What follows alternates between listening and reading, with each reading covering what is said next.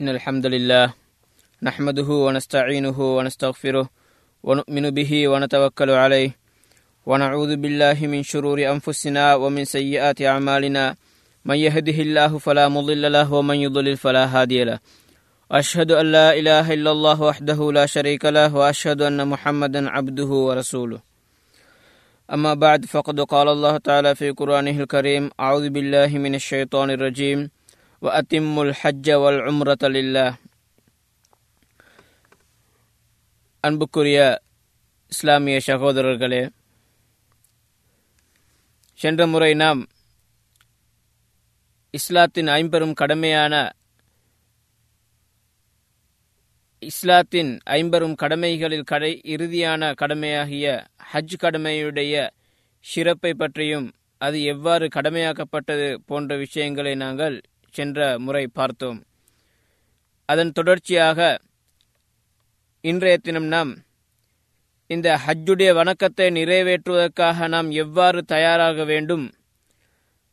இந்த ஹஜ்ஜுடைய வணக்கத்திலே முக்கியமாக என்னென்ன விடயங்களை நாங்கள் செய்ய வேண்டும் போன்ற ஒரு சில விடயங்களை இன்றைய தினம் பார்க்க முயற்சிப்போம். அன்புக்குரிய சகோதரர்களே நாம் எமது உடலையும் வருத்தி கொண்டு எமது பொருளாதாரத்தையும் அதிகமாக செலவழித்து கொண்டு புனித மக்காவை நாம் சென்றடைகின்றோம் என்றால் அங்கே ஒரு முக்கியமான ஒரு வணக்கத்தை நாங்கள் நிறைவேற்றப் போகின்றோம். அந்த வணக்கம் ஏனைய சாதாரணமான வணக்கங்களை போன்றல்ல.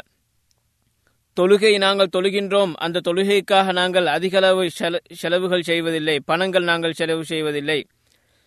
நோன்பு பிடிக்கின்றோம் அந்த நோன்புக்காக நாங்கள் பணம் செலவழிப்பதில்லை. அதிகமாக ஜக்காத்து கொடுக்கின்றோம் நூற்றுக்கு இரண்டரை வீதம் தான் நாங்கள் அந்த கணக்கு நாங்கள் கொடுக்கின்றோம்.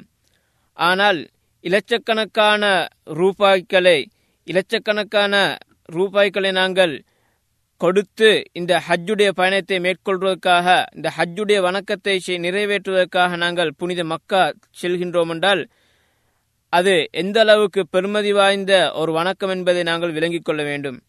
இந்த வணக்கத்தை நாங்கள் வாழ்நாளிலே சிலருக்கு அறவே கிடைக்காமலும் போகலாம். இன்னும் சிலருக்கு வாழ்நாளில் ஒரே ஒரு தடவை மாத்திரம்தான் இந்த ஒரு சந்தர்ப்பம் கிடைக்கின்றது. அப்படிப்பட்ட இந்த சந்தர்ப்பத்தை நாங்கள் வீணடிக்க கூடாது. அந்த நேரத்திலே நாம் செய்யக்கூடிய அந்த வணக்கம் எங்கள் அல்லா தாலாவிடத்திலே ஏற்றுக்கொள்ளப்பட வேண்டும் என்ற ஒரு உயரிய நோக்கம் எங்களிடத்தில் இருக்க வேண்டும். ஏனென்றால் அந்த அளவுக்கு நாங்கள் செலவழித்து எங்களுடைய காலத்தையும் நேரத்தையும் பொருளாதாரத்தையும் அனைத்தையும் செலவழித்து நாங்கள் செய்யக்கூடிய இந்த வணக்கம் அதை உரிய முறையிலே நிறைவேற்றாமல் அல்லா தாலாவிடத்திலே ஏற்றுக்கொள்ளப்படாமல் போனென்று சொன்னால் அதைவிட ஒரு பாரிய நஷ்டம் எந்தொன்றும் இருக்கவே முடியாது என்ற அடிப்படையிலே இந்த ஹஜ்ஜுடைய வணக்கத்தை நாங்கள் அதிகமாக எந்த முறையிலே அதனை சரியான முறையிலே நிறைவேற்ற வேண்டும் என்பதை பற்றி நாங்கள் இன்றைய தினத்திலே பார்ப்போம். முதலாவதாக இந்த ஹஜ்ஜுடைய வணக்கம். இதனை நாங்கள் நிறைவேற்றுவதற்கு முன்னால் இந்த வணக்கத்துக்காக நாம் எம்மை தயார்படுத்திக் கொள்ள வேண்டும். உடலளவிலும் உள்ளத்தளவிலும் நாம் உள்ரங்கமாகவும் வெளிரங்கமாகவும் எம்மை நாம் தயார்படுத்திக் கொள்ள வேண்டும். அந்த ஹஜ்ஜுக்காக எவ்வாறு நாம் தயாராகுவது என்பதை பற்றி நாங்கள் பார்க்கக்கூடிய நேரத்தில் அதில் சில கருமங்களை கண்டிப்பாக நாங்கள் செய்தாக வேண்டும். அப்பொழுதுதான் எம்மை நாமே இந்த ஹஜ்ஜுக்காக தயார்படுத்திக் கொள்ளலாம். அதிலே முதலாவது எம்மை நாம் தயார்படுத்திக் கொள்ள வேண்டும் எவ்வாறு தெரியுமா? இந்த ஹஜ்ஜை நான் அல்லா தாலாவுக்காக வேண்டி மாத்திரம் என்ற உல தூய்மையுடன் இஹ்லாசுடன் இந்த ஹஜ்ஜை நான் நிறைவேற்றப் போகின்றேன் என்ற உயரிய அந்த நோக்கம் எங்களிடத்தில் இருக்க வேண்டும். ஏனென்றால் இந்த இஹ்லாஸ் என்பது உல தூய்மை என்பது ஹஜ் மாத்திரமல்ல அனைத்து வணக்கங்களும் ஏற்றுக்கொள்ளப்பட ஒரு நிபந்தனையாக இருக்கின்றது. இந்த அல்லா தாலாவுக்காக வேண்டி என்று செய்யப்படாத எந்த ஒரு வணக்கமும் அங்கே அல்லா தாலாவிடத்தால் ஏற்றுக்கொள்ளப்பட மாட்டாது. அல்லாஹ் அல் குர்ஆன்ல கூறுகின்றான் அத்திம்முல் ஹஜ்ஜ வல் உம்ரத லில்லா. நீங்கள் ஹஜ்ஜையும் உம்ராவையும் அல்லாஹுக்காக வேண்டி நீங்கள் பரிபூர்ணப்படுத்துங்கள் என்பதாக அல்லாஹ் தாலா அல் குர்ஆன்ல கூறுகின்றான். ஏனென்றால் இன்று சர்வசாதாரணமாக எமது சமூகத்தில் இருக்கக்கூடிய ஒரு பழக்கம் என்னென்று சொன்னால் யாராவது அவருடைய பொருளாதாரத்தை செலவழித்து அவர் அங்கே மக்காவுக்கு போய் ஹஜ் செய்து விட்டு வந்தால் அவருக்கு ஒரு பெயர் கிடைக்கின்றது. அவர் ஹாஜியார் அல்லது ஹாஜி என்ற பட்டம் கிடைக்கின்றது. ஆக இவ்வாறு மக்கள் என்னை ஊரிலே சமூகத்திலே என்னை பார்த்து ஹாஜி ஹாஜி என்று கூற வேண்டும் என்ற அந்த நோக்கம் எம்மிடத்திலே வராமல் இந்த வணக்கத்தை நான் எவ்வாறு தொழுகையை அல்லாஹுக்காக நிறைவேற்றுகின்றேனோ எவ்வாறு நோன்பை அல்லாஹுக்காக பிடிக்கின்றேனோ அதே போன்று இந்த ஹஜ்ஜையும் நாம் அல்லாஹ் தாலாவுக்காக வேண்டித்தான் நிறைவேற்ற வேண்டும் என்ற உறுதியான எண்ணம் எம்மிடத்தில் இருக்க வேண்டும். நாம் யாரும் நோன்பு பிடித்துவிட்டு எம்மை பார்த்து நோன்பாளி நோன்பாளி என்று மற்றவர்கள் சொல்லித் திரிய வேண்டுமென்றோ அல்லது தொழுகையை நிறைவேற்றிவிட்டு எம்மை பார்த்து தொழுகையாளி தொழுகையாளி என்று யாராவது கூற வேண்டுமென்று நாம் யாரும் எதிர்பார்ப்பதில்லை.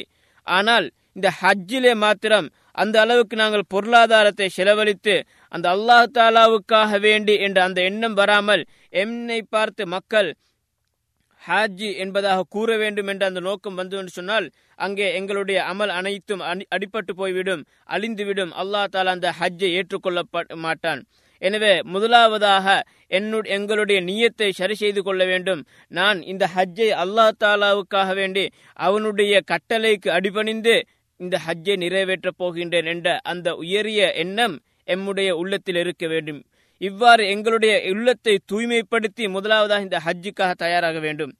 இரண்டாவதாக இந்த ஹஜ்ஜை நாம் நபிசல்லாஹு அலைவசல்லம் அவர்கள் காட்டித் தந்த பிரகாரம் செய்வதற்கு தயாராக வேண்டும். அதற்காக எங்களை ஆயத்தப்படுத்திக் கொள்ள வேண்டும். ஏனென்றால் நபி சொல்லாஹு அலைவசல்லம் அவர்கள் கூறினார்கள் லித ஹுது அன்னி மனாசிக்கும் என்னை தொட்டும் நீங்கள் உங்களுடைய இந்த ஹஜ்ஜுடைய வணக்கங்களை நீங்கள் எடுத்துக்கொள்ளுங்கள் லா அதிரி ஃபல அல்லி லா அல்காக்கும் பாதாமி ஹாதா. ஏனென்றால் இந்த வருடத்துக்கு பின்னால் இதற்கு பின்னால் நான் உங்களை சந்திக்க மாட்டேனோ என்பது எனக்கு தெரியாது. எனவே நீங்கள் என்னிடத்திலிருந்து உங்களுடைய வணக்கங்களை எடுத்துக்கொள்ளுங்கள் என்பதாக நபி சொல்லாஹ் அலைவாஸ்லம் அவர்கள் கூறியதிலிருந்து இந்த ஹஜ்ஜுடைய வணக்கத்தையும் ஏனைய வணக்கங்களைப் போன்று நபி அவர்களை பின்பற்றி நபி அவர்கள் எவ்வாறு இந்த ஹஜ்ஜை நிறைவேற்றினார்களோ அந்த முறை பிரகாரம் தான் நாமும் நிறைவேற்ற வேண்டும் என்ற ஒரு அர்த்தம் கருத்து அங்கே இருக்கின்றது. அல்லாஹ் தால் அல் குரான்ல கூறுகின்றான் லகது கானலக்கும் ஃபி ரசூலில்லாஹி உஸ்வத்துன் ஹசன லிமன் கான எர்ஜுல்லாஹ் வல்யோமல் ஆஹிர் வதக்கர் அல்லாஹ் கசீரா. யார் அல்லாஹ் தாலாவை மறுமையையும் எதிர்பார்த்து அல்லாஹவை அதிகமாக நினைவு கூறுகின்றார்களோ அப்படிப்பட்ட உங்களுக்கு அல்லாஹுடைய தூதரிடத்தில் அழகிய முன்மாதிரி இருக்கின்றது என்பதாக அல்லாஹ் தால் அல் குரானில் கூறுகின்றான். எனவே இந்த வணக்கம் அது நபிசல்லாஹ் அலைவசல்லம் அவர்கள் எவ்வாறு செய்தார்களோ அந்த முறை பிரகாரம் நாம் செய்யவில்லை என்று சொன்னால் அந்த வணக்கம் அல்லா தாலாவிடத்தில் ஏற்றுக்கொள்ளப்பட மாட்டாது. ஆக எமது எந்த ஒரு அமலாக இருந்தது சொன்னால் ஏற்றுக்கொள்ள பிரதானமான இரண்டு நிபந்தனைகள் இருக்கின்றன. ஒன்று அல்லா தாலாவுக்காக வேண்டி என்ற உல தூய்மை இருக்க வேண்டும். மற்றது நபிசல்லாஹு அலைவசல்லம் அவர்களை பின்தியர்ந்து அவர்கள் செய்தது போன்று அந்த வணக்கத்தை நாம் செய்ய வேண்டும். நபி அவர்கள் ஒரு சந்தர்ப்பத்தில் கூறினார்கள் மன் அமில அமலன் லைசா அலைஹி அம்ருனா பொஹுவரத்துன் எங்களுடைய மார்க்கத்திலே இல்லாத முறையில யாராவது ஒரு அமலை செய்தார்னு சொன்னால் அந்த அமல் அந்த வணக்கம் தட்டப்பட்டு விடும் என்பதாக நபி சொல்லாஹு அலைவாஸ்லம் அவர்கள் கூறினார்கள். எனவே அந்த அடிப்படையில் அந்த வணக்கத்தை நபி அவர்களுக்கு முரணாக நபி அவர்கள் காட்டி தந்த பிரகாரம் செய்யாமல் அதற்கு முரணாக செய்தென்று சொன்னால் அங்கே அந்த அமல் தட்டுப்பட்டு விடும் என்பதை நாங்கள் விளங்கிக் கொள்ள வேண்டும். அடுத்ததாக எம்மை நாம் எவ்வாறு தயார்படுத்த வேண்டும் என்று சொன்னால் ஹலாலான அனுமதிக்கப்பட்ட ஆகுமான முறையிலே சம்பாதித்த எமது சொத்துக்களை கொண்டு நாம் எம்மை தயார்படுத்திக் கொள்ள வேண்டும். எனவே இது நாம் செய்ய போறது முக்கியமான ஒரு வணக்கம். இந்த வணக்கத்துக்கு எந்த அளவுக்கு எங்களுடைய உடல் ரீதியாக நாம் தயாராகி கொள்ள வேண்டுமோ அதே போன்று பொருளாதார ரீதியாகவும் எம்மை நாம் தயார்படுத்திக் கொள்ள வேண்டும். அவ்வாறு பொருளாதார ரீதியிலே தயார்படுத்துவதற்காக நாம் என்ன செய்ய வேண்டும்? எம்முடைய சம்பாத்தியங்களை ஹலானாக ஆக்கிக் கொள்ள வேண்டும். ஹலாலான அந்த சம்பாத்தியத்தின் மூலமாகத்தான் அல்லா தாலா எம்மை அதன் மூலமாக செய்யக்கூடிய வணக்கங்களை தான் அல்லா தாலா ஏற்றுக்கொள்கின்றான். ஒருமுறை நபி சொல்லாஹ் அலை வசல்லம் அவர்கள் கூறுகின்றார்கள் கூறினார்கள் இன்னல்லாஹ தையீபுன் லா யக்பல் இல்லா தையீபா. நிச்சயமாக அல்லா தாலா பரிசுத்தமானவன் தூய்மையானவன். எனவே நல்லவற்றையே தூய்மையானவற்றையே தவிர அல்லா தாலா ஏற்றுக்கொள்ள மாட்டான். இன்னல்லாஹ அமரல் முமினீன பிமா அமரபிஹில் முர்சலீன் அல்லா தாலா எதனை கொண்டு அவனுடைய தூதர்களுக்கு ஏவினானோ அதே விடயத்தை கொண்டு முக்மீன்களுக்கு நல்லடியார்களுக்கும் அல்லா தாலா ஏவி இருக்கின்றான் அது என்ன விடயம்? நபி அவர்கள் சொன்னார்கள் அல்லா தாலா அல் குரானில் கூறுகின்றான் யா ஐயுஹர் ருசுலு குழு மினத் தையிபாத் அமலு சாலிஹா. தூதர்களே நீங்க நல்லவற்றையே நீங்கள் சாப்பிடுங்கள். நல்லவற்றிலிருந்து சாப்பிட்டுட்டு நற்கர்மங்கள் நல்லமல்களை செய்யுங்கள். இன்னி பிமா தமலூன அலீம். நிச்சயமாக நீங்கள் செய்யக்கூடியவைகளை நான் அறிந்து கொண்டிருக்கின்றேன் என்பதாக அல்லா தாலா நபிமார்களை பார்த்து ஹலாலாக சம்பா நல்ல முறையிலே சம்பாதி ஆகுமான முறையிலே சம்பாதிக்கப்பட்ட அந்த சொத்திலிருந்து சாப்பிடுமாறு அல்லா தாலா நபிமார்களுக்கு கட்டளையிடுகின்றான். எவ்வாறு நபியார்கள் சொன்னார்கள்? இந்த நபிமார்களுக்கு கட்டளிட்ட அதே கட்டளை எமக்கும் இடுவதாக அல்லா தா நபி அவர்கள் சொன்னார்களே. அதன் பிரகாரம் அல்லா தாலா அல் குரான் கூறுகிறான் எவ்வாறு தெரியுமா? யா ஐயுஹல்லதீன ஆமனு குழு மின் தையிபாத்தி மாரசக்குனாக்கும் நாம் உங்களுக்கு உணவளித்த உங்களுக்கு அளித்த ரிசுக்கிலிருந்து நல்லவற்றை நீங்கள் சாப்பிடுங்கள் என்பதாக அல்லா தலா ஈமான் கொண்டவர்களை பார்த்து அல்லா தலா கூறுகின்றான். ஆக இந்த நபிமார்களுக்கும் ஏனைய நல்லடியார்களுக்கும் அல்லா தாலா ஹலாலாக அனுமதிக்கப்பட்ட முறையிலே ஆகுமான முறையிலே வந்த அந்த சொத்துக்களிலிருந்து சாப்பிடுமாறு கூடு கூறுகின்றான். அதற்கடுத்தமாக நபி அவர்கள் தொடர்ந்து கூறுகின்றார்கள் சும்ம தக்கர ரஜுல யுத்தீலு சஃபர அஷாஸ் அகுபர் எமுத்தியதே சமா. எங்களுக்கு தெரியும் ஒருவன் பிரயாணத்திலே எந்த அளவுக்கு கஷ்டப்படுகின்றான் அந்த கஷ்டத்துடைய நேரத்திலே பிரயாணத்துடைய நேரத்திலே ஒருவன் கேட்கக்கூடிய பிரார்த்தனை பெரும்பாலும் ஏற்றுக்கொள்ளப்படக்கூடியதாக இருப்பதாக நபி அவர்கள் கூறியிருக்கிறார்கள் என்றாலும் அப்படிப்பட்ட ஒரு பிரயாணியை பற்றி நபி அவர்கள் கூறுகின்றார்கள் அவனுடைய தலைமுடிகள் எல்லாம் பரட்டையாக இருக்கின்றது ஆடைகள் எல்லாம் தூய் தூசிப்பட்ட புழுதிப்பட்ட அழுக்காக இருக்கின்றது. அப்படிப்பட்ட அவன் அல்லா தாலாவிடத்திலே தனது இரண்டு கைகளையும் வானத்தின் பக்கம் உயர்த்தி யா ரப் யா ரப் என்பதாக அல்லா தாலாவை அழைக்கின்றான். ஆனால் நபி அவர்கள் சொன்னார்கள் ஒமத்து அமுஹு ஹராமுன் ஒமல் பசுஹு ஹராம். அவனுடைய உணவு பானங்கள் அவன் உண்ணக்கூடிய உணவுகள் எல்லாம் ஹராமாக இருக்கின்றது. ஒமல் பசுஹு ஹராம். அவனுடைய ஆடைகள் ஹராமாக இருக்கின்றது. ஒமஷ்ரபுஹு ஹராம். அவன் அவனுடைய குடிபானம் ஹராமா இருக்கின்றது வகுதிய பில் ஹராம் ஹராத்திலே அவன் மூழ்கடிக்கப்பட்டிருக்கின்றான். அண்ணா யுஸ்ததாபுலிதாலிக்க எவ்வாறு அவனுடைய பிரார்த்தனைக்கு பதிலளிக்கப்படும் என்பதா நபி அவர்கள் கூறுகின்றார்கள். எனவே நாம் செய்யக்கூடிய எந்த ஒரு வணக்கமாக இருந்தாலும் அந்த வணக்கம் தூய்மையாக இருக்க வேண்டும் என்று சொன்னால் அது நல்ல வணக்கமாக இருக்க வேண்டும் என்றால் எங்களுடைய உடம்பிலே ஹராமான இரத்தங்கள் ஓடக்கூடாது. ஹலாலான இரத்தங்கள் ஓடினாத்தான் அல்லாஹ் எங்களுடைய அமல்களை ஏற்றுக்கொள்கின்றான். அதே நேரத்தில் அந்த பொருளாதார ரீதியாக ஹலாலான சொத்துக்களை தேடுவது மாத்திரமல்ல நாம் பயணம் செல்லக்கூடிய நேரத்தில் எமக்கு தேவையான அளவுக்கு அந்த சொத்துக்களிலிருந்து எமது பொருளாதாரத்தில் நாம் பணங்களை எடுத்துக்கொள்ள வேண்டும். எமக்கு தேவையான பொருட்களை எல்லாம் நாம் அந்த பிரயாணத்துக்கு தயாராக எடுத்துக்கொள்ள வேண்டும். ஏனென்றால் அல்லா தால் அல் குரானிலே கூறுகின்றான் வத்த ஜவ்வது நீங்கள் உங்களுக்கு தேவையான பொருட்களை நீங்கள் எடுத்துக்கொள்ளுங்கள் என்பதாக. நபி சொல்லாஹ் அலைவசலம் அவர்களுடைய காலத்திலே சில மனிதர்கள் இருந்தார்கள். அவர்கள் அவர்களிடத்தில் எந்த ஒரு சொத்துக்களும் இருக்க மாட்டாது. எந்த ஒரு பணமும் எடுக்காமல் அவர்கள் ஹஜ் செய்வார்கள். கேட்டால் சொல்லுவார்கள் நஹனுல் முத்தவக்கிலோன். நாங்கள் அல்லா தாலாவிடத்தில் பொறுப்பு சாட்டி விட்டோம் எனவே அல்லா தாலா எங்களுக்கு உண உணவளிப்பான். அல்லா தாலா எங்களை பார்த்து கொள்வான் என்பதாக கூறுகின்றார்கள். அதற்கு பின்னால் அவர்கள் எவ்வாறு என்ன செய்கின்றார்கள்? வரக்கூடிய ஹஜ்ஜாஜிகளிடத்திலே அங்கே ஹஜ் செய்ய வரக்கூடியவர்களிடத்திலே போய் கையேந்தி அவர்கள் அவர்களுடைய தேவைகளை நிறைவு நிவர்த்தி செய்து கொள்கின்றார்கள். எனவே இதனை பார்த்து அல்லா தலா அல் குரான்ல கூறுகின்றான் நீங்கள் உங்களுக்கு தேவையான பொருட்களை நீங்கள் எடுத்துக்கொள்ளுங்கள் தக்குவா அந்த நீங்கள் எடுத்துக்கொள்ளக்கூடிய அந்த கட்டிச்சாத பொருட்களிலே சிறந்தது எது தெரியுமா? தக்குவாவாக இருக்கின்றது இரையச்சமாக இருக்கின்றது என்பதாக அல்லா தலா அல் குரானில் கூறுகின்றான். எனவே இந்த ஹஜ்ஜுடைய பயணத்துக்காக அவனுக்கு தேவையானவைகளை எடுத்துக்கொள்ளும்படி அல்லா தாலா கூறியிருக்கின்றான். அது மாத்திரமல்லாமல் அவன் அடுத்தவர்களிடத்திலே கையேந்த கூடாது. அடுத்த ஹஜ்ஜாஜிகளை அவர்களுடைய வணக்கங்களை அவன் அதாவது அவர்களுக்கு அந்த வணக்கங்களை கஷ்டம் கொடுக்க கூடாது துன்புறுத்த கூட என்பதற்காகத்தான் அல்லா தலா இந்த வணக்கத்திலே கூட அல்லா தலா வியாபாரத்தை அனுமதித்திருக்கின்றான்.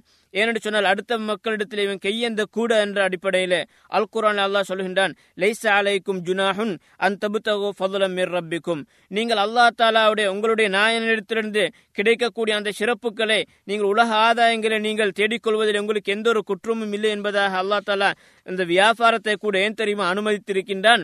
அதன் மூலமாக இவன் தன்னுடைய காத்து கொள்ள வேண்டும். அடுத்தவர்களிடத்திலே கையேந்து விடக்கூடாது. அங்கே ஹஜ்ஜில போய் என்பதற்காகத்தான் அல்லா தாலா நீங்கள் உங்களுக்கு தேவையான பொருட்களை எடுத்துக்கொள்ளுங்கள் என்று கூறியது மாத்திரமல்லாமல் வியாபாரத்துக்கும் அனுமதி வழங்கி இருக்கின்றார் என்று நாங்கள் புரிந்து கொள்ள வேண்டும். அடுத்ததாக எம்மை எவ்வாறு நாம் தயார்படுத்திக் கொள்வது? இந்த ஹஜ்ஜுக்காக நாம் செய்யக்கூடியது ஒரு வணக்கம். அந்த வணக்கத்தை நாம் எவ்வாறு செய்ய வேண்டும்?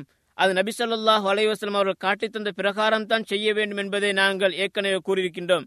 அந்த அடிப்படையில் நபி ஸல்லல்லாஹு அவர்கள் எவ்வாறு அந்த ந- அந்த வணக்கத்தை செய்தார்கள் என்பதை நாம் அந்த அறிஞர்களிடத்திலே கேட்டு மார்க் அறிஞர்களிடத்திலே கேட்டு அதுக்குரிய நூல்களிலே நாங்கள் அதனை வாசித்து அதன் மூலமாக அந்த ஹஜ் சம்பந்தமான அனைத்து சட்டத்திட்டங்களும் நாம் அறிந்து கொள்ள வேண்டும். ஒவ்வொரு வணக்கத்தையும் நாம் அந்த வணக்கத்தை செய்யக்கூடிய நேரத்தில் அது சம்பந்தமான முழுமையான சட்டங்களை நாங்கள் அ- அறிந்து கொள்ள வேண்டும். நாங்கள் தொழப்போகின்றோமோ அந்த தொழுகையுடைய சட்டங்கள் அனைத்தையும் நாம் அறிந்து கொள்ள வேண்டும். ஜக்காத்து கொடுக்கின்றோமோ எப்பொழுது எங்களுக்கு ஜக்காத்து கடமையாகின்றதோ அப்பொழுது அந்த ஜக்காத்துடைய அனைத்து விதமான சட்டங்களை நாம் அறிந்து கொள்ள வேண்டும். நோன்பு பிடிக்க போகின்றோமா அந்த நோன்பு சம்பந்தப்பட்ட எல்லா ச- விதமான சட்டத்திட்டம் நாம் அறிந்து கொள்ள வேண்டும். அதே போன்றுதான் இந்த ஹஜ்ஜும் நாம் செய்யக்கூடிய இந்த ஹஜ்ஜும் அது வீணாக போகக்கூடாது. அல்லா தாலாவிடால் தட்டுவிடப்படக்கூடாது என்பதற்காக அந்த ஹஜ்ஜை நாம் எந்த முறையில் நிறைவேற்ற வேண்டும் என்பதை பற்றி முழுமையான ஒரு அறிவு எம்மிடத்தில் இருக்க வேண்டும். அதற்கான முயற்சியை நாம் தே- அதை மேற்கொண்டு அதன் மூலமாக எம்மை நாம் தயார்படுத்திக் கொள்ள வேண்டும். அடுத்ததாக ஹஜ்ஜுடைய வணக்கத்துக்குள்ளே நாங்கள் நுழைவோம். எந்த ஒரு வணக்கமாக இருந்தாலும் அதற்கு முதலாவதாக நீயத்து அவசியம் என்பது எங்களுக்கு தெரியும். அந்த நீயத்தை அதாவது தொழுகையில் நாம் நீயத்தை வாயால் மொழிய மாட்டோம். அதே போன்று ஜக்காத்திலையும் தான் நோன்பிலையும் எந்தொன்று நாம் நீயத்தை வாயால் முடிய மாட்டோம். ஆனால் இந்த ஹஜ்ஜிலே வித்தியாசமான ஒரு முறையிலே நீயத்தை உள்ளத்தால் சொல்வதுடன் உள்ளத்தால் நாங்கள் எண்ணிக்கொள்வதுடன் சேர்த்து நீயத்து வைப்பதை சேர்த்து நாம் அதனை வாயாலும் மொ- மொழிய அனுமதிக்கப்பட்டிருக்கின்றது. முதலாவதாக அந்த நீயத்துக்கு என்ன பெயர் என்று சொன்னால் எஹ்ராம் என்று நாங்கள் கூறுகின்றோம். இந்த எஹ்ராமை பற்றி நாம் சற்று பார்க்க வேண்டும். இந்த எஹ்ராம் என்றால் என்ன அதனுடைய அர்த்தம் என்ன அது எந்த முறையில் இருக்க வேண்டும் என்பதை பற்றி நாம் விளங்கிக் கொள்ள வேண்டும். எஹ்ராம் எஹ்ராம் என்று நாங்கள் சொல்லக்கூடிய இந்த எஹ்ராம் என்பது என்ன என்று சொன்னால் இது ச- நாம் சிலர் நினைத்துக் கொண்டிருக்கின்றோம் மெஹ்ராம் என்றால் இது நாம் அந்த ஹஜ் அல்லது உம்ரா செய்யக்கூடிய இடத்துல அணியக்கூடிய அந்த வெள்ளை துணிகள் இரண்டு தைக்கப்படாத இரண்டு துணிகள் இந்த துணிகளுக்குத்தான் எஹ்ராம் துணி என்று நாங்கள் கூறுகின்றோம். அந்த அடிப்படையில் எஹ்ராம் என்றால் அதுதான் என்பதாக நாங்கள் நினைத்துக் கொள்ளக்கூடாது. எஹ்ராம் என்பது மார்க்க அடிப்படையில் நாம் அந்த எந்த அந்த ஹஜ்ஜுடைய அல்லது உம்ராவுடைய வணக்கத்துக்குள்ளே நாம் நுழைகின்றோம் என்பதாக மனதால் நீயத்து வைப்பது தான் நெஹராமாக இருந்து கொண்டிருக்கின்றது. எனவே அவன் ஒருவன் நான் இந்த ஹஜ்ஜை நான் நிறைவேற்றப் போகின்றேன் அல்லது உம்ரா நிறைவேற்றப் போகின்றேன் என்பதாக ஒரு மனிதன் உள்ளத்தால் நினைத்து விட்டான் சொன்னால் அவன் அங்கே முஹரீமாக எஹ்ராமுடையவனாக மாறிவிட்டான். என்பதாகத்தான் அதனுடைய அர்த்தம் இருக்கின்றது. எனவே அந்த நீயத் கண்டிப்பாக எம்முடைய உள்ளத்திலே தான் வர வேண்டும். அந்த உள்ளத்திலே வரக்கூடிய நீயத்தை இந்த ஹஜ் உம்ரா போன்ற வணக்கங்களிலே வெளியில சொல்வதற்கு நபி அவர்கள் அனுமதித்திருக்கின்றார்கள். லெப்பை கல்லாஹுமா ஹஜ்ஜன் அல்ல லெப்பை கல்லாஹுமா உம்ரத்தன் போன்ற அந்த வார்த்தைகள் மூலமாக அந்த ஹெராத்தை நாங்கள் நீத்து நீத்து வைத்துக் கொள்ளலாம். இந்த ஹிராம் நாம் எங்கே நியத்து வைக்க வேண்டும்? எந்த காலத்திலே? இதனை பற்றி அந்த க- அல்- அல்லாஹ் தால் அல் குரானிலையும் நபி ஸல்லல்லாஹு அலைஹி அவர்கள் தமது பொன்மொழிகளிலும் வரையறுத்திருக்கின்றார்கள். எனவே இந்த ஹஜ் என்பது எங்களுக்கு தெரியும் வருடத்துக்கு ஒரு முறை நடக்கக்கூடியது. எனவே அந்த ஹஜ்ஜுடைய அல்லாஹ் தால் அந்த ஹஜ்ஜு கண்டு சில காலங்களையும் இடங்களில் நிர்ணயித்து வைத்திருக்கின்றான். அந்த ஹஜ்ஜுடைய வணக்கத்துக்கு என்று சொல்லி அல்லா தலா காலம் அடிப்படையிலேயும் அல்லா தாலா ஒரு காலத்தை வரையறுத்திருக்கின்றான் இடத்தையும் வரையறுத்திருக்கின்றான். காலத்தை பற்றி அல்லா தலா அல் குரான் சொல்லக்கூடிய நேரத்தில் அல் ஹஜ் அஷ்ஹூரும் மஅலூமாத். நிச்சயமா ஹஜ் என்பது அது அறியப்பட்ட சில மாதங்களிலே நடைபெறுகின்றன என்பதாக அல் குரான் அல்லா தாலா சொல்கின்றான். இந்த அறியப்பட்ட மாதங்கள் நபிமொழிகளின் மூலமாக தெளிவுபடுத்தப்பட்டிருக்கின்றது. அதுதான் அரபியிலே ரமலான் மாதத்துக்கு அடுத்த மாதமாகிய ஷவ்வால் மாதம் அதாவது பத்தாவது மாதம் பதினோராவது மாதம் பன்னிரெண்டாவது மாதத்துடைய அதாவது முதல் ஐ- பத்து தினங்கள். இந்த தினங்களுக்குள்ளே தான் நாம் இந்த ஹஜ்ஜுக்காக நியத்து வைக்கலாம். இந்த ஹெராத்துடைய நியத்தை ஹஜ்ஜி செய்ய போகின்றேன் என்ற அந்த நியத்தை நாம் எப்பொழுது வைக்க வேண்டும்? அதுக்கு ஒரு இடமும் இருக்கின்றது அதற்கு ஒரு காலமும் இருக்கின்றது. எனவே இந்த இரண்டையும் நான் சரியான முறையில் பின்பற்றி நாம் அந்த நியத்தை வைத்தால்தான் எங்களுடைய ஹஜ்ஜுடைய அந்த ஹஜ்ஜுக்குள்ளே நாங்கள் உள்ளே நுழைந்ததாக அல்லா தாலா ஏற்றுக்கொள்வான் அந்த ஹஜ்ஜையும் அல்லா தாலா ஏற்றுக்கொள்வான். எனவே கால வரையறை எது? அது ரமலான் மாதம் முடிந்ததுக்கு பின்னால் அதாவது நோன்பு பெருநாளுடைய மாதமாகி ஷவ்வால் மாதம் பத்து ஹிஜ்ரி அதாவது ஹிஜ்ரி ஆண்டிலே பத்தாவது மாதம் ஆரம்பித்ததிலிருந்து பதினோராவது மாதமாகி துல்காதா மாதம் பன்னிரெண்டாவது மாதமாகி துல் ஹிஜ்ஜா மாதத்துடைய முதல் பத்து தினங்களுக்குள்ளே நாம் அந்த ஹெராத்துடைய நீயத்தை நாங்கள் வைத்துக் கொள்ள வேண்டும். நான் இந்த ஹஜ்ஜை நிறைவேற்றப் போகின்றேன் என்ற அந்த நீயத்தை அந்த காலப்பகுதியில் நாம் நீயத்தை வைத்துக் கொள்ள வேண்டும். எனவே இதுதான் அதாவது ஹஜ்ஜுடைய நீயத்துடைய காலம் இருக்கின்றது. உம்ராவை பொறுத்தவரையில அதுக்கு கால வரையறை கிடையாது. எந்த காலத்திலும் உம்ரா செய்யலாம் எப்பொழுது உம்ரா செய்யலாம் எப்பொழுது வேண்டாம் நீயத்து வைத்துக் கொள்ளலாம். ஆனால் அதுக்கு இடத்தில் அல்லா தலா வரையறை வைத்திருக்கின்றான். நபி சொல்லாஹ் அலைவாஸ்லாம் அவர்கள் மூலமாக அந்த இடத்துடைய வரையறை அல்லா தலா காட்டி தந்திருக்கின்றான். ஹஜ் உம்ரா இந்த இரண்டுக்குமே சில இடங்கள் வைத்திருக்கின்றான். அந்த இடங்களை தாண்டுவதற்கு முன்னால் நாம் அந்த வணக்கத்துக்குரிய நீயத்தை வைத்துக் கொள்ள வேண்டும். அதிலே அதற்கு தாங்கள் மீகாத் மீகாத் என்று நாங்கள் கூறுகின்றோம். இந்த மீகாத் என்பது நாம் அந்த இடத்தை தாண்டக்கூடிய நேரத்திலே அந்த வணக்கத்துக்குள்ளே நுழைந்தவர்களாகத்தான் நீயத்து வைத்தவர்களாகத்தான் நாங்கள் அந்த இடத்தை தாண்ட வேண்டும். அவ்வாறு தாண்ட அந்த நீயத்து வைக்காத நிலைமையில நாங்கள் அந்த இடத்தை தாண்டினோம் என்றால் மீண்டும் அந்த இடத்துக்கு வந்து நீயத்தை வைத்துக் கொள்ள வேண்டும். அல்லது அதற்கு பதிலாக குற்றப்பரிகாரம் நாம் எந்த இடத்துல நீயத்து வைக்கின்றோமோ அதுக்கு பதிலாக நாங்கள் குற்றப்பரிகாரத்தை கொடுத்து கொள்ள வேண்டும். எனவே இவ்வாறு அல்லா தலா நபி சொல்லாஹ் அலையுஸ்லாம் அவர்கள் ஒவ்வொரு வழியாக வரக்கூடியவர்களுக்கு அந்த குறிப்பிட்ட ஒரு இடத்தை நிர்ணயித்து வைத்திருந்தார்கள். அந்த இடத்தை தாண்டக்கூடிய நேரத்திலே அவர்கள் அந்த இடத்திலே அவர்கள் அதாவது நீயத்து வைத்துக் கொள்ள வேண்டும். ஹஜ்ஜுக்காக இருந்தாலும் உம்ராவுக்காக இருந்தாலும் அந்த இடத்தை தாண்டக்கூடிய நேரத்திலே முஹரிமாக எஹ்ராம் நீயத்து வைத்தவராகத்தான் அந்த இடத்தை அவர் தாண்ட வேண்டும். அதிலே முதலாவதாக மதீனாவாசிகளுக்கு நபி சொல்லாஹ் அலையுஸ்லாம் அவர்கள் துல்ஹுலைஃபா என்ற இடத்தை நபி அவர் நிர்ணயித்து வைத்தார்கள். இது மதீனாவுடைய எல்லை பகுதியில் இருக்கக்கூடிய ஒரு ஊர். அந்த ஊரை நபி அவர்கள் வைத்திருந்தார்கள். அது இப்போ இந்த தற்காலத்தில் அபியார் அலி என்ற அந்த பேரில் அந்த அந்த அந்த ஊர் பிரபலியமாக இருக்கின்றது. இந்த இந்த ஊரைத்தான் நபி சொல்லாஹ் அலையுஸ்லாம் அவர்கள் மதீனா வாசிகளுக்கு வைத்தார்கள். எனவே மதீனா அதனை சூழ உள்ள உள்ளவர்கள் மக்காவுக்கு உம்ரா செய்யக்கூடிய நேரத்தில் அந்த இடத்தை தாண்டித்தான் போக வேண்டும். அந்த இடத்தை தாண்டக்கூடிய நேரத்தில் அங்கே துல்ஹுலை பாண்ட அந்த ஊரிலேயே வைத்து இவர் எஹராத்துக்காக நியத்து வைத்துக் கொள்ள வேண்டும். அடுத்ததாக இரண்டாவது மீகாத்தாக அதாவது சிரியா வாசிகள் அதே போன்று மிஸ்ர் எகிப்து வாசிகள் சிரியா வாசிகள் அதே போன்று மொரோக்கோ இது போன்ற பகுதிகளிலிருந்து வரக்கூடியவர்களுக்கு அல்லாஹ் நபி சொல்லாஹ் அலைவசம் அவர் ஜுஹ்பா என்ற ஒரு இடத்தை நபி அவர்கள் வைத்திருக்கிறார்கள். இது மக்காவிலிருந்து வடக்கு திசையிலே இருக்கின்றது. அந்த மக்காவிலிருந்து வடக்கு திசையில் இருக்கக்கூடிய அந்த ஒரு ஜுஹ்பா என்ற ஊரைத்தான் நபி சொல்லாஹ் அலிஸ்லாம் அவர்கள் அந்த ஷாம் வாசிகள் சிரியா வாசிகள் அதே போன்று எகிப்து வாசிகள் அதே போன்று மொரோக்கோ வாசிகளுக்கு நபி அவர் நிர்ணயித்திருக்கின்றார்கள். அதே போன்று யமன் தேசத்திலிருந்து வரக்கூடியவர்களுக்கு இந்த சவுதி அரேபியாவிலிருந்து வரக்கூடிய அது தெற்கு திசையில் இருக்கக்கூடிய யமன் தேசம். இந்த யமன் தேசத்திலிருந்து வரக்கூடியவர்களுக்கு எலம் எம் எலம் லம் என்ற அந்த இடத்தை நபிசல்லாசன் நிர்ணயித்திருக்கிறார்கள் அந்த இடத்தை தற்காலத்தில் சதிய என்ற பெயரில் பெயர் கொண்டு அழைக்கின்றார்கள். எனவே இதே நபி அவர்கள் அந்த சதியா என்ற இடத்தை தாண்டி வரக்கூடிய நேரத்தில் நாம் அந்த இடத்தில் நாங்கள் அதை நிர்ணயித்து எங்களுடைய நியத்தை வைத்துக் கொள்ள வேண்டும். அதாவது தற்காலத்திலே வந்து இலங்கை இந்தியா போன்ற பகுதியிலிருந்து வரக்கூடியவர்கள் ஒரு தப்பான ஒரு விஷயத்தை விளங்கி வைத்திருக்கின்றார்கள் என்னன்னு சொன்னால் அந்த இலங்கை இந்தியாவிலிருந்து விமானத்தின் மூலமாக வரக்கூடியவர்கள் அவர்கள் நீயத்து வைக்கக்கூடிய இடம் எங்கென்று சொன்னால் வந்து அதாவது நபிசல்லாஹ் அலைவாஸ்லாம் அவர்கள் நஜித் வாசிகளுக்கு அதாவது கிழக்கு வாசிகளுக்கு அதே போன்று பாரசீகத்திலிருந்து வரக்கூடியவர்களுக்கு இந்த ரியாத் தம்மாம் கசீம் போன்ற இந்த இந்த ரியாத் தம்மாம் போன்ற பகுதியிலிருந்து போகக்கூடியவர்கள் கசீம் போன்றவர்களுக்கு இவர்களுக்கு நபி சொல்லாஹு அவர்கள் நிர்ணயித்திருக்கக்கூடிய இடம் தாயிஃபில் இருக்கக்கூடிய அசைலுல் கபீர் அதாவது அந்த கர்னூல் மனாசில் என்று சொல்லக்கூடிய இடம் தற்காலத்தில் அசைலுல் கபீர் என்ற அந்த பெயரில் கொண்டு அழைக்கப்படுகின்றது. இந்த இடத்தை தான் நபி சொல்லா அலிஸ்லாம் அவர்கள் அந்த கிழக்கு பகுதி இந்த சவுதி அரேபியாவுடைய கிழக்கு பகுதி தம்மாம் அதே போன்று ஜுபைல் பகுதி அதே போன்று அதுக்கு பின்னால் இருக்கக்கூடிய பஹ்ரைன் கட்டார் போன்ற பகுதிகள் நாடுகளிலிருந்து வரக்கூடியவர்கள் ரியாத் பகுதியிலிருந்து போகக்கூடியவர்களுக்கெல்லாம் இந்த இடத்தை நபி சொல்லா அலிஸ்லம் நிர்ணயித்து வைத்திருக்கின்றார்கள். எனவே அதாவது இந்த இலங்கை இந்தியா போன்ற பகுதியிலிருந்து வரக்கூடியவர்களும் பெரும்பாலும் இந்த தாய்ஃபிலே இருக்கக்கூடிய இந்த மீகாத்தை தாண்டித்தான் வருகின்றார்கள். எனவே அந்த காலத்திலே பல முன்னைய காலத்திலே கப்பல் மூலமா கடல் போக்குவரத்தில் நடக்க வரக்கூடியவர்கள் யமன் பகுதியினூடாகத்தான் வருவார்கள். அப்பொழுது அவர்களுக்கு மீகாத்தாக எலம்லம் என்ற இடம்தான் இருந்தது. அதனையே இன்றும் சிலர் நினைத்துக் கொண்டிருக்கிறார்கள் இன்றும் எங்களுடைய அந்த மீகாத் வந்து எலம்லம் தான் அங்கே தான் நாங்கள் நியத்து வைக்க வேண்டும் என்பதாக. ஆனால் நாங்கள் நியத்து வைக்க வேண்டிய இடம் தற்காலத்தில் எதிர்த்து நாங்கள் விமானத்தின் மூலம் வருவதால் நாங்கள் வரக்கூடிய இடம் நாங்கள் தாய்ஃபை தான் தாண்டி போகின்றோம். எனவே தாய்ஃபிலை வைத்து தான் நாங்கள் நியத்து வைத்துக் கொள்ள வேண்டும். அடுத்ததாக ஈராக் வாசிகளுக்கு தாத்து இருக்கின்ற ஒரு ஊரை நபி அவர் நிர்ணயித்திருக்கிறார்கள் எனவே இதுதான் அதாவது இந்த இந்த வணக்கத்துக்குள்ளே நுழைவதற்காக இடம் ரீதியான அந்த வரையறைகளாக நபி அவர்கள் வைத்திருக்கிறார்கள் என நான் ஏற்கனவே கூறியது போன்று இந்த ஹஜ்ஜுக்கு கால ரீதியாகவும் இடரீதியாகவும் நபி அவர்கள் வர்ண அதை வரையறை வைத்திருக்கிறார்கள் அந்த இரண்டுக்கும் முற்பட்டுத்தான் நாங்கள் அந்த ஹஜ்ஜை நாங்கள் அந்த நீயத்தை நாங்கள் வைத்துக் கொள்ள வேண்டும். என்றாலும் சிலருக்கு வந்து ஹஜ்ஜுடைய காலம் அல்ல இடரீதியாக சிலருக்கு அந்த இந்த இடத்தை தாண்டியதுக்கு பின்னாலும் சிலருக்கு அதாவது எஹ்ராம் நீத்து வைக்க அனுமதி இருக்கின்றது.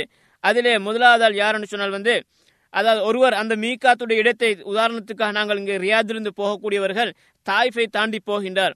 ஆனால் அவருடைய நோக்கம் ஹஜ்ஜோ உம்ராவோ அந்த செய்யக்கூடிய நோக்கம் கிடையாது. வேறு ஒரு வேலைக்காக தாய்ஃபை தாண்டி மக்காவுக்கு போகின்றார். அவர் ஹஜ்ஜு செய்யவோ உம்ரா செய்யவோ போகவில்லை.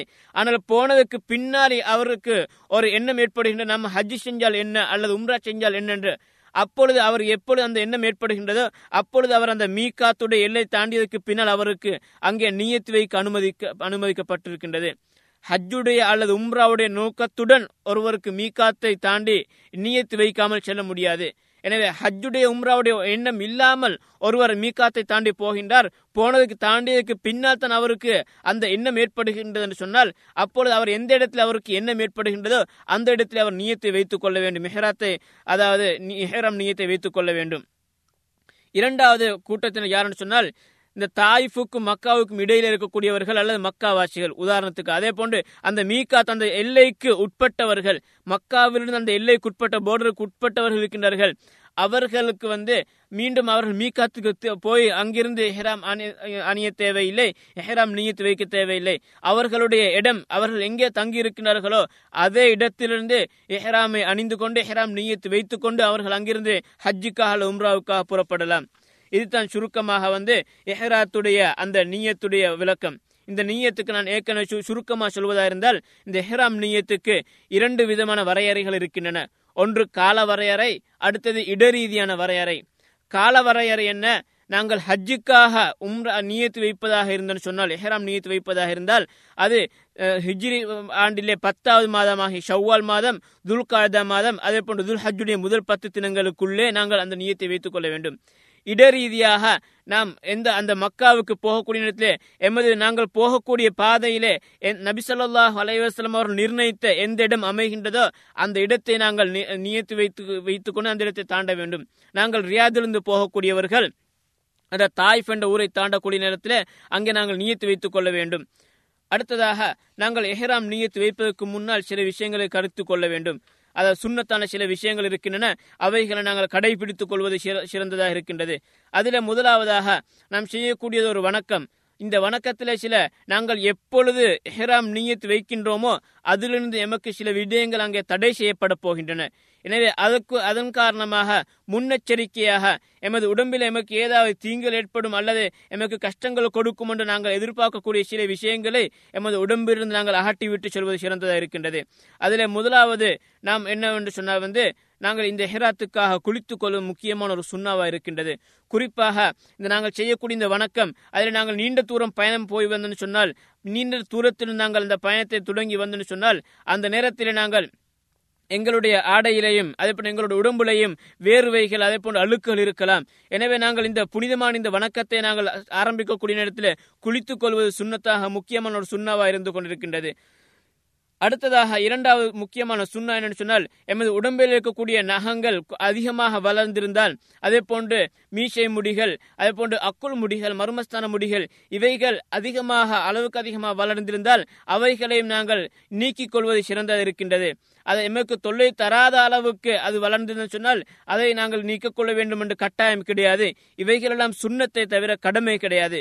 குளிப்பதாக இருந்தாலும் அதே போன்று நாங்கள் அந்த எங்களுடைய தேவையில்லாத பகுதிகளை முடிகளை நீங்கி நீக்குவதாக இருந்தாலும் இந்த இரண்டுமே சுண்ணத்தான விடயங்களை தவிர கடமை கிடையாது என்பதை நாங்கள் விளங்கிக் கொள்ள வேண்டும். அடுத்ததாக அதாவது எஹ்ராம் நீயத் வைப்பதற்கு முன்னால் எமது உடம்பிலே நாங்கள் நறுமணங்களை பூசிக்கொள்வது சிறந்ததாக இருக்கின்றது.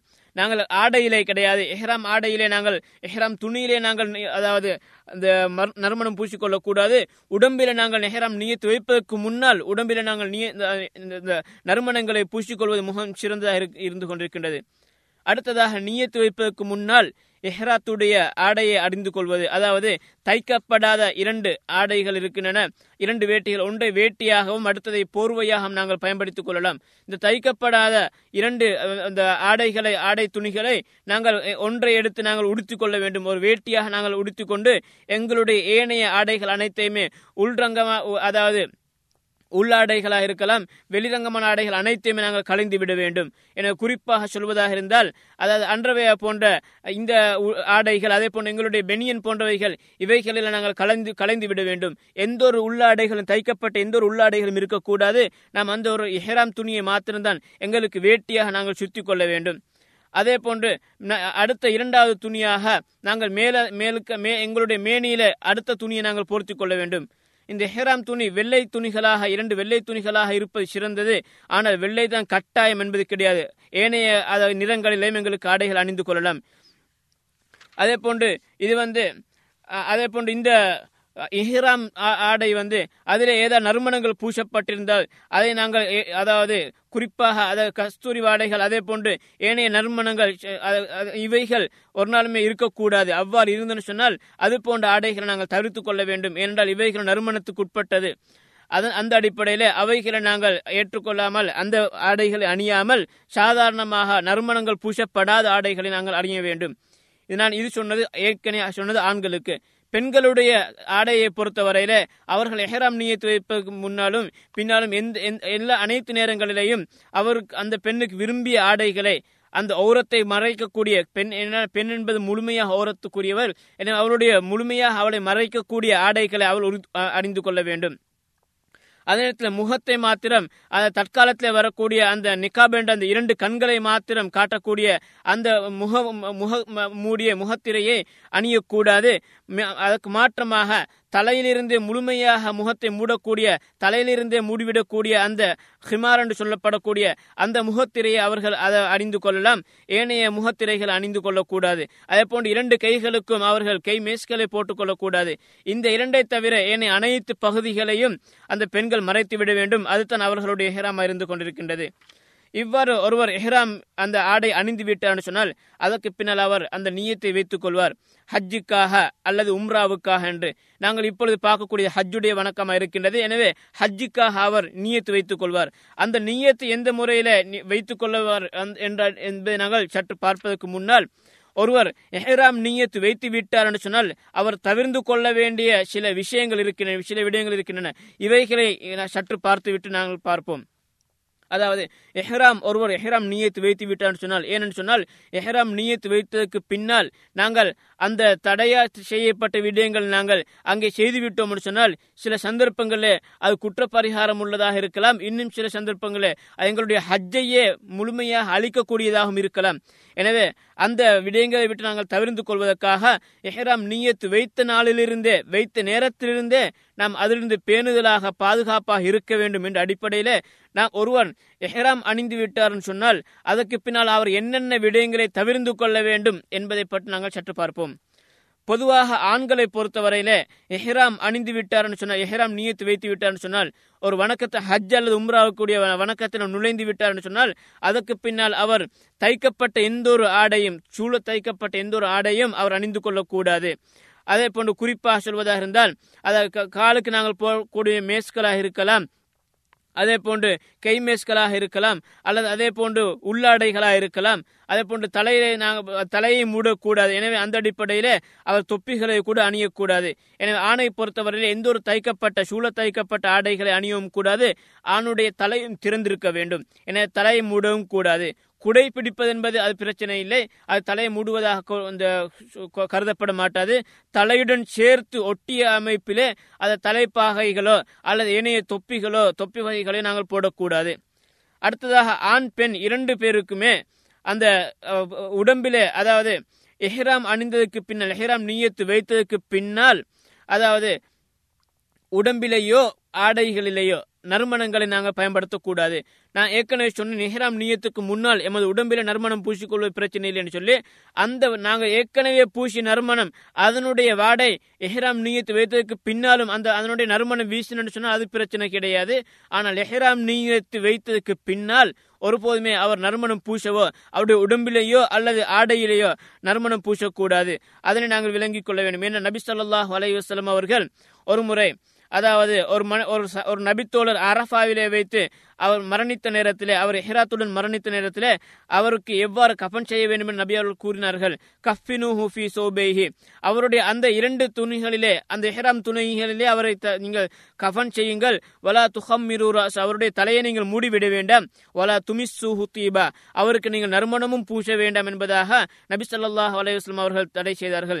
எனவே எஹ்ராத்துடன் இருக்கக்கூடியவர் தலை மூடக்கூடாது அவர் நறுமணம் பூசக்கூடாது என்பதை நபி சொல்லாஹ் அலையுஸ்லாம் அவர்கள் அவர் மையத்தாக இருந்தாலும் உயிருடன் இருந்தாலும் இதுதான் சட்டம் என்பதை நபி இங்கே சுட்டிக்காட்டுகின்றார்கள். அந்த அடிப்படையில் இரண்டாவது விடயமாக முதலாவது விடயம் நாங்கள் பார்த்தோம். ஆண்களை பொறுத்தவரையில அவர்கள் தலையை மூடக்கூடாது அதே போன்று சூழ தைக்கப்பட்ட எந்த ஒரு ஆடைகளும் அணியக்கூடாது. கையிலே ஒருவர் அதை கடி கை கடிகாரத்தை கட்டுவது என்ன சட்டம் என்று கேட்டால் அது பிரச்சனை இல்லை. அதே போன்று அதாவது எஹராத் அணிந்ததுக்கு பின்னால் அந்த துணி இந்த வேட்டி அணிந்ததுக்கு பின்னால் அதனை இறுக்கி பிடிக்கும் முகமாக ஒரு பட்டி பெல்ட் கட்டுகின்றான்னு சொன்னால் அதுவும் பிரச்சனை கிடையாது. இது ஆடை என்ற அடிப்படையிலே சூழத்தைக்கப்பட்ட எந்த ஒரு ஆடையும் அணிந்து கொள்ளக்கூடாது. அடுத்ததாக மூன்றாவதாக ஆண்களாக இருந்தாலும் பெண்களாக இருந்தாலும் தமது உடம்பிலே இருக்கக்கூடிய நகங்களாக இருக்கலாம் அல்லது ஏனைய முடிகளாக இருக்கலாம் எந்த ஒன்றையும் அவர்கள் ஒருபோதுமே நீக்கக்கூடாது. எப்பொழுது எஹ்ராம் அணிந்து எஹ்ராம் நீயத்து வைக்கின்றாரோ அதிலிருந்து அவருடைய வணக்கம் முடியும் வரையிலே அவர் அந்த அந்த எந்த ஒரு தடுக்கப்பட்ட காரியங்களையும் செய்யக்கூடாது. அதில் முக்கியமாக தனது நகங்கள் அதே போல் உடம்பில் இருக்கக்கூடிய ஏனைய ரோமங்கள் இந்த முடிகளை ஒருபோதுமே அகற்றக்கூடாது. அதனால் தான் ஏற்கனவே நான் சொன்னேன் அது போன்ற தேவைகள் ஏற்படும் என்று பயம் இருந்தோன்னு சொன்னால் நாங்கள் இஹ்ராம் அணிவதற்கு முன்னாலேயே அதனை நாங்கள் நீக்கிவிட வேண்டும். நகத்தாக நகமாக இருக்கலாம் அல்லது மேலதிகமான முடிகளாக இருக்கலாம். அவைகள் ஏற்கனவே எங்களுக்கு சந்தேகமாக இருந்தால் எங்களுக்கு இது தொல் இவைகள் தொல்லை தரும் என்ற ஒரு பயம் இருந்தோன்னு சொன்னால் அவைகளை நாங்கள் ஏற்கனவே நாங்கள் நீக்கிவிட வேண்டும். நீக்கிவிட்டு நாங்கள் ஹெராத்தை அணிய வேண்டும் ஹெராம் நீத்து வைக்க வேண்டும். அல் குரான் அல்லா தாலா சொல்கின்றான் ஒலா தஹ்லிகோ ரூசக்கும் ஹத்தா எபுலுல் ஹதியுமா இல்லை.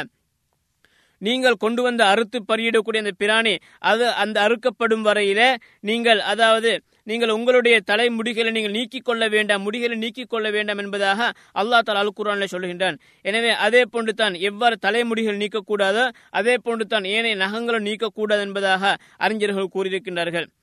அடுத்ததாக ஆண்களாக இருக்கலாம் அல்லது பெண்களாக இருக்கலாம் எஹ்ராம் அணிந்த ஒருவர் அவர் எந்த ஒரு வேட்டையாடக்கூடாது. அது அதாவது குறிப்பாக சொல்வதாக இருந்தால் தரையிலே எந்த ஒரு வேட்டையும் ஆடக்கூடாது என்பது குறிப்பாக அதாவது மான்கள் அதே போன்று ஏனைய பறவைகள் முயல்களாக இருக்கலாம். எந்த ஒன்றும் எஹ்ராம் அணிந்த நிலையிலே அவர் வேட்டையாடக்கூடாது. அல்லா தால் அல் குரானிலே கூறுகின்றான் யா ஐயுஹல்லதீன ஆமனு லா தகுத்துலு சைத வாந்தும் ஹுரம். ஈமான் கொண்டவர்களே நீங்கள் எஹ்ராம் அணிந்த நிலையில வேட்டை பிராணிகளை கொலை செய்ய வேண்டாம் என்பதாக அல்லா தலா தடை செய்திருக்கின்றான். எனவே அந்த ஒரு எஹ்ராம் அணிந்தவர் அவராக தானாக போய் வேட்டையாடவும் கூடாது இன்னொருவரிடத்திலே சொல்லி வேட்டையாட வைக்கவும் கூடாது. இந்த இரண்டுமே கடுமையாக தண்டிக்கப்படக்கூடிய விஷயங்களாக இருக்கின்றன. அதற்கு பதிலாக குற்ற பரிகாரங்களும் இருக்கின்றன. அதே போன்று ஆண்களாக இருக்கலாம் பெண்களாக இருக்கலாம் அவர் எஹ்ராம் அணிந்து விட்டார்னு சொன்னால் அவர் மனைவியுடன் உறவு கொள்வதையோ உடலுறவு கொள்வதையோ அதே போன்று அது சம்பந்தப்பட்ட திருமண பேச்சுக்களை பேசுவதையோ இது போன்ற விடயங்களை ஒருபோதுமே அதாவது ஈடுபடக்கூடாது. இவைகள் குறிப்பாக மனைவியுடன் உறவு கொண்டு விட்டான்னு சொன்னால் அவருடைய ஹஜ் முழுமையாகவே அங்கே பாத்திலாகி அது முறிந்து விடுகின்றன. கட்டாயமாக அடுத்த வருடம் அவருக்கு வசதி இருந்தால் கட்டாயமாக அவர் அடுத்த வருடம் அந்த ஹஜ்ஜை கலா செய்ய வேண்டும். அதுடன் அவருக்கு பெரிய ஒரு பாரிய குற்றப்பரிகாரம் இருக்கின்றது. எனவே ஏனையவைகள் அதாவது மனைவியுடன் வேறு வித உறவு உடலுறவு அல்லாத காரியங்களில் ஈடுபடுவது அதே போன்று திருமண பேச்சுக்களில் ஈடுபடுவது இது போன்ற விடயங்களும் தடுக்கப்பட்டிருக்கின்றன. அவைகளுக்கு அந்த பாரிய குற்றம் கிடையாது. என்றாலும் அதுவும் பாவமாக இருக்கின்றது. அல்லா தாலா இதனையும் தடை செய்து தான் இருக்கின்றான். அடுத்ததாக முக்கியமாக எஹ்ராம் அணிந்தவர் அதாவது ஆண்களுக்கு நான் ஏற்கனவே சொன்னது போன்று அவர் கண்டிப்பாக அவருடைய தலையை மூடக்கூடாது என்பதை நாங்கள் விளங்கிக் கொள்ள வேண்டும். அடுத்ததாக எஹ்ராம் அணி அணியக்கூடியவர். எஹ்ராம் நீயத்து வைக்கக்கூடிய நேரத்தில் எந்த முறையில நீயத்து வைக்கலாம்? அதனை நாங்கள் சற்று பார்த்துவிட்டு இந்த உரையை இத்துடன் முடித்துக் கொள்கின்றேன். அதாவது எஹ்ராம் அணிந்த ஒருவர் எஹ்ராம் நீயத்து எவ்வாறு வைக்கும் ஒருவர் ஹஜ்ஜுக்காக எஹ்ராம் நீயத்து வைப்பதாக இருந்தால் அதிலே மூன்று முறைகளை அல்லா தால் அனுமதித்திருக்கின்றான். நபி சொல்லாஹு அலையம் அவர்கள் மூன்று விதமான முறைகளை காட்டி தந்திருக்கின்றார்கள். அதிலே முதலாவது முறை தமத்து என்று சொல்லுவார்கள். தமத்து என்றால் என்ன? அதே போன்று இரண்டாவது முறை கிரான் என்று சொல்வார்கள் மூன்றாவது முறை இஃப்ராத் என்று சொல்வார்கள். இந்த மூன்றுக்கும் என்ன வித்தியாசங்கள் என்பதை பற்றி நாங்கள் சற்று பார்ப்போம். முதலாவதாக தமத்து என்று சொன்னால் வந்து அதாவது தமத்துடைய அடிப்படை என்னன்னு சொன்னா வந்து முதலாவதாக ஒருவர் எஹ்ராம் நீயத்து வைக்கக்கூடிய நேரத்தில் அவர் முதலாவதாக உம்ராவுக்காக மாத்திரம் நீயத்து வைப்பார். எனவே அவர் ஹஜ்ஜுக்கு தான் போகின்றார். என்றாலும் அவர் உம்ராவுக்காக முதலாவதாக எஹ்ராம் நீயத்து வைத்து அவர் மக்காவுக்கு போய் உம்ராவுடைய தவாஃபை செய்து உம்ராவுடைய சாயை செய்து அதற்கு பின்னால் தனது தலைமுடியை ஒன்றோ வலித்துக் கொள்வார் அல்லது அதை ஷோட் பண்ணிக் கொள்வார். இதன் மூலமாக அவருடைய உம்ராவிலிருந்து அவர் முடிந்துவிட்டு அவருடைய வளமையான ஆடைக்கு திரும்பி விடுவார். வளமையாக இஹ்ராத்தை விட்டும் அவர் கலைந்து கொள்வார். அதற்கு பின்னால் மீண்டும் ஹிஜ் அதாவது துல்ஹஜ் மாதம் பிறை எட்டிலே நண்பகல் நேரத்திலே மீண்டும் மெஹ்ராத்துடைய நியத்தை வைத்து ஹஜ்ஜிலே ஹஜ்ஜுடைய எஹ்ராமாக நியத்தை வைத்து மீண்டும் மெஹ்ராம் துணி அணிந்து கொண்டு முஹரிமாக மாறிவிடுவார். இதற்கு பேர் தான் தமத்து. எனவே இவர் இரண்டையுமே ஒரே ஹஜ்ஜிலே செய்கின்றார். முதலாவதாக உம்ராவை மாத்திரம் செய்துவிட்டு முழுமையாக எஹ்ராத்திலிருந்து கலைந்துவிட்டு மீண்டும் இடைவெளி விட்டதுக்கு பின்னால் மீண்டும் என்ன செய்கின்ற ஹஜ்ஜுக்காக தனியாக நியத்து வைக்கின்றார். எனவே இரண்டுக்கும் தனியாக தனித்தனியாக நியத்து வைப்பது தான் இந்த தமத்து என்ற ஒரு முறை இருக்கின்றது. இந்த முறை தான் சிறந்த முறையாக இருந்து கொண்டிருக்கின்றது.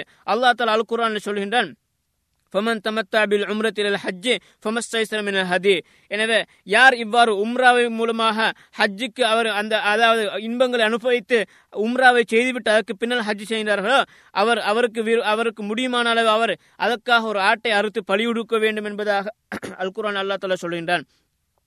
எனவே இந்த தமத்து என்ற இந்த- இந்த வணக்கம் இருக்கின்றது. இந்த வணக்கத்தில் நாங்கள் இரண்டு விதமான வணக்கத்தை செய்கின்றோம். அதாவது ஹஜ்ஜுக்கு வந்து ஹஜ்ஜையும் செய்து உம்ராவையும் செய்கின்றோம். எனவே இரண்டையும் செய்வதனால் இந்த இதற்கு தமத்து ஒன்று பேர் வந்திருக்கின்றது இந்த இரண்டுக்கும் இடையில நாங்கள் எங்களுடைய ஹெராத்தை கலைந்து விட்டு கொஞ்சம் நாங்கள் எங்களுடைய தடை செய்யப்பட்டதில் நாங்கள் மீண்டும் அனுபவிக்கின்றோமே. அதனால் தான் இதுக்கு தமத்து என்ற பேர் வந்திருக்கின்றது. இதுதான் மிகவும் அல்லா தாலா மிகவும் அடியார்களுக்கு அதாவது இலகுவாக்கி கொடுத்தோன்றாக இருக்கின்றது. என்ற எங்களுக்கு தெரியும்? எமது நாடுகளிலிருந்து நாங்கள் வரக்கூடிய நேரத்தில் அதாவது தூரத்திலிருந்து நாங்கள் வரக்கூடிய நேரத்தில் சுமார் ஒரு வாரம் அல்ல இரண்டு வாரங்களுக்கு முன்னாடியெல்லாம் நாங்கள் வந்து விடுவோம்.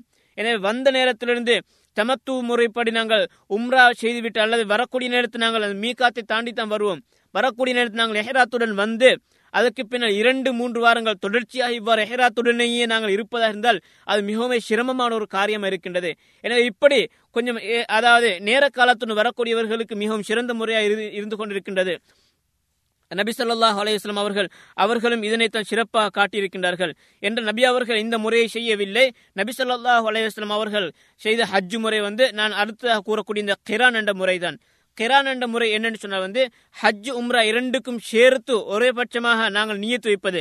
ஏற்கனவே சொன்னது தமத்து என்பது வந்து முதலாவதாக உம்ராவுக்கு மாத்திரம் நியத்து வைத்து உம்ராவை சம்பூர்ணமாக முழுமையாக முடித்துவிட்டு எஹ்ராமை கலைந்துவிட்டு துல்ஹஜ் எட்டாவது நாள் நண்பகலிலே மீண்டும் ஹஜ்ஜுக்காக நியத்து வைப்பதுதான் ஏற்கனவே சொன்ன தமத்து என்பது.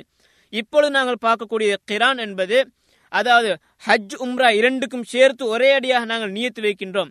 அதாவது நாங்கள் மீகாத்தை தாண்டக்கூடிய நேரத்தில் லெப்பைக்க ஹஜ்ஜன் வ உம்ரத்தன். ஹஜ்ஜுக்கும் உம்ராவுக்கும் சேர்த்து நான் நியத்து வைக்கிறேன் என்ற அடிப்படையில் இரண்டையும் ஹஜ் உம்ரா இரண்டையும் தனித்தனியாக செய்யாமல் இரண்டையும் சேர்த்து ஒரு வணக்கத்துக்குள்ளே நாங்கள் உட்படுத்தி நாங்கள் செய்கின்றோம். அதுக்கு பேர் தான் கிரான் என்பது. இது மிகவும் யாருக்கு மிகவும் பொருந்தும் என்று சொன்னால் தமது ஊர்களிலிருந்தே அறுத்து பலியிடக்கூடிய குர்பானி பிராணிகள் எடுத்து வரக்கூடியவர்கள் இந்த முறையை செய்வது மிகவும் சிறந்தது. ஏனென்றால் அல்லாஹ் தாலா அல் குர்ஆனில் சொல்லியிருக்கின்றான் அதாவது நீங்கள் அதாவது வலா தஹலிகு ரூசக்கும் ஹத்தா எவ்வளோ ஹதியுமா இல்லை. கொண்டு வந்த அந்த ஹதி அந்த பிராணிகள் அறுத்து பலியிடக்கூடிய அந்த பிராணிகள் இருக்கின்றன அவைகளை அறுத்து பலியிடும் வரை நீங்கள் உங்களுடைய முறிகளை சிறைக்க வேண்டாம். எனவே உம்ரா மாத்திரம் செய்வதா இருந்தால் கண்டிப்பா அந்த நேரத்தில் அங்கே அவர் முடியை சிறைக்க வேண்டி வரும் அல்லது அந்த முடியை அவர் நீக்க ஷோட் பண்ண வேண்டி வரும் சுருக்கி வெட்ட வேண்டி வரும். எனவே அந்த நிலைமை வரக்கூடாது என்பதற்காகத்தான் இவ்வாறு தமது ஊர்களிலிருந்தே குர்பானி பிராணிகள் எடுத்து வரக்கூடியவர்கள் இந்த கிரான் என்ற முறையை செய்வது மிகவும் சிறந்ததாக இருக்கின்றது. நபி சொல்லாஹ் அலைஹி அவர்கள் மதீனாவிலிருந்து இவ்வாறு அந்த பிராணிகள் எடுத்து போ போனதன் காரணமாக அவர்கள் அவ்வாறு கிரான் முறையை தான் செய்தார்கள். என்ன சொன்னார் என்றால் லவ் ஸ்தக்பல்து துமின் அம்ரி மஸ்தது பர்த்து லமா சுக்துல் ஹதிய. எனக்கு இதற்கு முன்னால் இவ்வாறு ஒன்று தெரியும் என்று சொன்னால் நான் இவ்வாறு நான் ஏற்கனவே நான் திட்டமிட்டிருந்தேன் சொன்னால் இந்த அதாவது இந்த ஹதி இந்த பிராணிகளை நான் எடுத்து வந்திருக்க மாட்டேன். வல அஹ்லல் துமாக்கும் உங்களுடன் சேர்ந்து நானும் இஹ்ராத்தை கலைந்து அதாவது சாதாரண ஒரு நிலைமைக்கு வந்துவிட்டு தமத்து என்ற அடிப்படையில் நான் செய்திருப்பேன் என்பதை நபி சொல்லா சொல்லியிருக்கிறார்கள். அந்த அடிப்படையில் அதுதான் மிகவும் சிறந்த ஒரு முறையாக இருக்கின்றது. மூன்றாவது முறை என்ன சொன்னால் இஃப்ராத் அதாவது ஹஜ்ஜுக்கு மாத்திரம் நியத்து வைத்து ஹஜ்ஜை மாத்திரம் செய்யக்கூடியது. இதுக்கு பேர் இஃப்ராத்னு சொல்லி எனவே எமக்கு இந்த மூன்று முறைகளிலே மிகவும் சிறந்த முறை ஏற்கனவே சொன்னது போன்று தமத்து என்ற முறைதான். எனவே தமத்து செய்யக்கூடியவர்களும் கிரான் செய்யக்கூடியவர்களும் அதற்கு பகரமாக ஒரு ஆட்டை அறுத்து பலியிட வேண்டும். ஹஜ் இஃப்ராத் செய்யக்கூடியவர்கள் அந்த ஆட்டை அறுத்து பலியிட தேவையில்லை. இன்ஷால்லா இதனுடைய இது சம்பந்தமான இந்த மூன்று முறைகளையும் இந்த இஃப்ராத் அதே போன்று தமத்து கிரான் இந்த மூன்று முறைகளில் எவ்வாறு ஹஜ் செய்ய வேண்டும் என்பதை பற்றி இன்ஷால்லா நாங்கள் அடுத்த பாடத்தில் நாங்கள் தொடர்ச்சியாக பேசுவோம் இன்ஷா அல்லா ஆஹிர் தவானா அனில் அஹமதுல்லாஹி ரபில் ஆலமீன். அஸ்லாம் அலைக்கும் வரமத்துல்லாஹி வபரகாத்துஹு.